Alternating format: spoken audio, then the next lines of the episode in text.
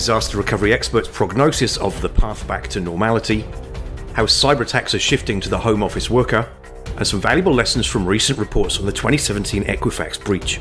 These stories and more in this week's ISMG Security Report.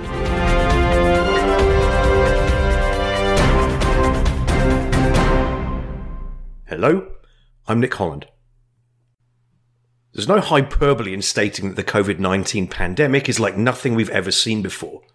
And for folks in the realm of disaster planning, the magnitude and sustained nature of this specific disaster is causing some re-evaluation of traditional models of planning, awareness, activation, and response.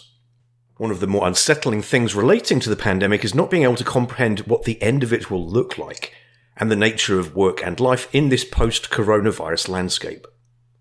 This week, Tom Field, ISMG's SVP of editorial, once again spoke with renowned disaster management expert Regina Phelps about where we are today and what the off ramp from the pandemic will look like for businesses.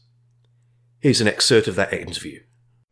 Now, really, what we are is we're in what we're calling the reevaluation phase. And let me explain that with a little bit of detail always when you have an activation you're always continually doing reevaluation. Yes but this is very very different. And i'll tell you on all the calls i sit on with my clients i see this over and over and over again. So let me give you an example. Let's say that there's 100 mission critical activities in your business that you must do on a regular basis daily basis let's say. I will tell you now that people are looking at that list of 100 and now it's maybe down to 75 and maybe next week it might go to 50 and maybe the week after that, it could go to 30. What's happening is that we are digging so deep in this reevaluation, we are down in some cases to the barest of barest of barest things we have to do in order to keep the, the animal living, so to speak, and that's the business. And so there's this reevaluation that's occurring at the very tactical level, the tactical crisis management team in our client population. But then also on the strategic side of the house, which are the executives, they're also reevaluating what's going on in their business? What's happening? Where are they going? Uh, are there things that they should start thinking about stopping doing? Are there things that they want to expand into? Are there deals now that they need to get out of? I mean all of that reevaluation is happening. And that's really happening now because we're still kind of physically active in this space if you will then I think what's going to happen, and this is uh, will probably happen in New York probably next week, and probably in the mid and in the um, West it'll happen in another couple of weeks. Is what I call two things: cocooning. What does that mean? We will have cut down all of those mission critical activities to the barest bone, and then we're going to kind of wrap them up, if you will, and just keep everything running to the best of our ability. So it's really like almost like a medically induced coma, if you want to get sort of a visual with that. We are just cocooning, we're keeping things, we're not doing anything different, we're just keeping things alive. At the same time, there needs to be simultaneously two efforts on reentry. One is on the tactical side. I would hope you, in your crisis management team, you have spun off a group of people who can then figure out how do we reenter the business once the situation becomes more stable and the disease is less present that's not just automatically going back to work. It's going to be how do you unfold it? So that's a whole tactical response that needs to be considered because we're still going to have disease, we're still going to be infectious. If we go out too quickly, we're going to have another spike. So that has to be really considered. But then simultaneously, I think the executives are also going to be thinking about reentry. What does that mean? Are we going to maybe do mergers and acquisitions because now it's a great buying opportunity? Are we going to be selling off things? Are we going to be looking at real estate deals to get into or out of? All of those big strategic issues that executives are going to be really putting some energy behind. And that's going to be happening in this, what I call cocoon and reentry planning phase. That's probably going to start happening in the next week or so from those people on the East. And it's going to be a little bit later for those people in the West and the Midwest. Then, once we've actually in a place where the disease has started to really come down, we're coming down the first wave, then we're going to figure out and start moving into reentry. But as I mentioned, that's not going to be like turning on the switch and we all go back. It's going to be some sort of staged reentry that hopefully you were planning during that cocooning phase. And that will go on probably a month, six weeks. We're not just going to all of a sudden go back, it's going to be staged. And then my last stage that I think is going to happen is what I call reinvention. We've been we will have been working in very different ways. No more traveling, for example, and all of a sudden people are working from home. That's going to maybe cause people to look at how could we do things differently going forward? Do we just go back to what we've always done or do we do things differently? So, for example, will there still be lots of conferences that people would go to? Probably not so much over the next 18 months in particular, because the disease is going to likely come back in the fall. Uh, what about the idea related to working from home? Are you going to bring everybody back? Or are we going to do some sort of hybrid? Or maybe people will work from home all the time? So I think there's a big reinvention that's going to happen that uh, will be very unique to this experience. And I think we're going to be at the end of this 18 month period probably very different than we were before we started uh, in December of 2019. You're listening to the ISMG Security Report on ISMG Radio. ISMG, your number one source for information security news. The rapid transition to a work from home culture for many organizations is still very much underway, with significant teething troubles still being sorted out. This period of flux presents criminals with a gold rush for scams, deception, and fraud. Here, Andy Bates of the Global Cyber Alliance details some of his observations based on intel gathered from members of his organisation. Here he is.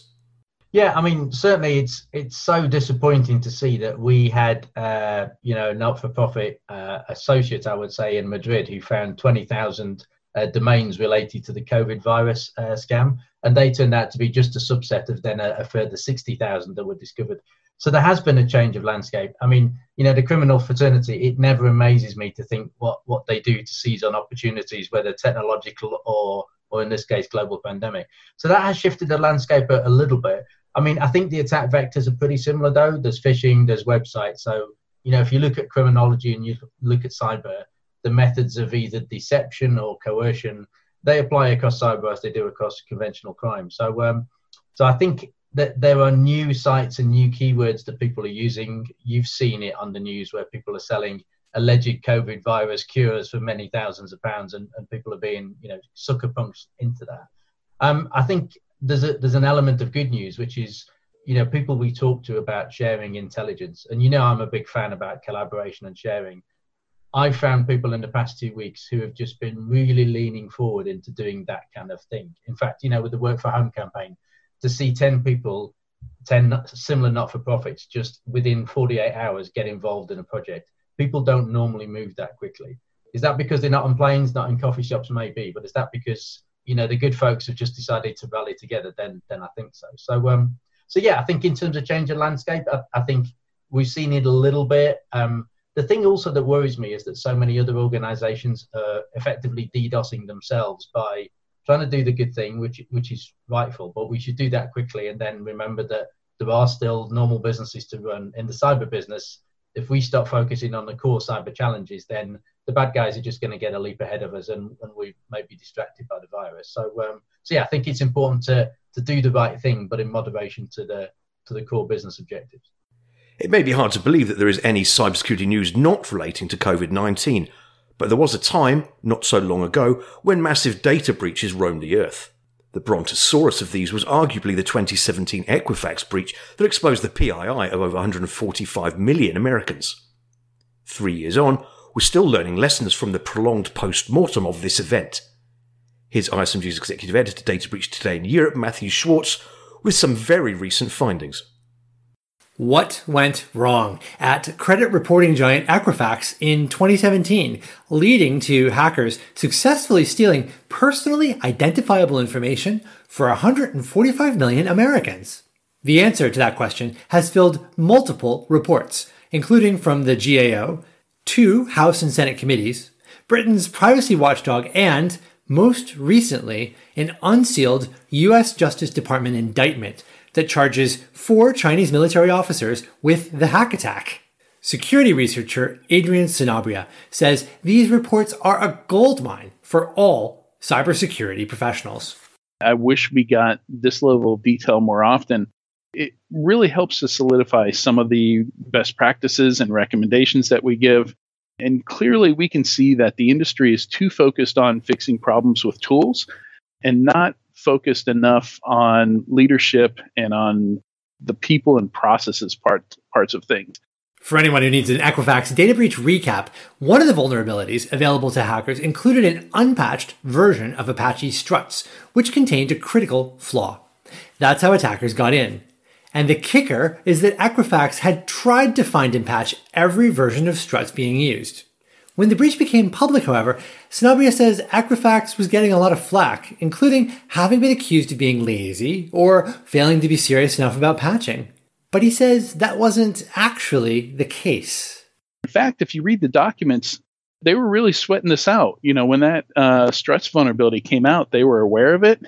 They had some big meetings. They said, hey, this is a big deal. Let's figure out if we've got struts and if the versions we have running are vulnerable. And they looked for it and they looked for it and they searched many different ways using many different tools. And it was there and it was vulnerable, but they failed to find it. And part of the reason for that is the security team didn't really understand struts. They didn't understand the right ways to look for it. And they didn't have any documentation of their own systems that they could search through and find struts that way. You know, so there's no bill of materials, no software bill of materials for their own products, for their own applications. And what, what actually had struts in it and got hacked was an older legacy system. All the people that knew how it worked had left. Sounds like from the report, and uh, and nobody knew where where struts was there.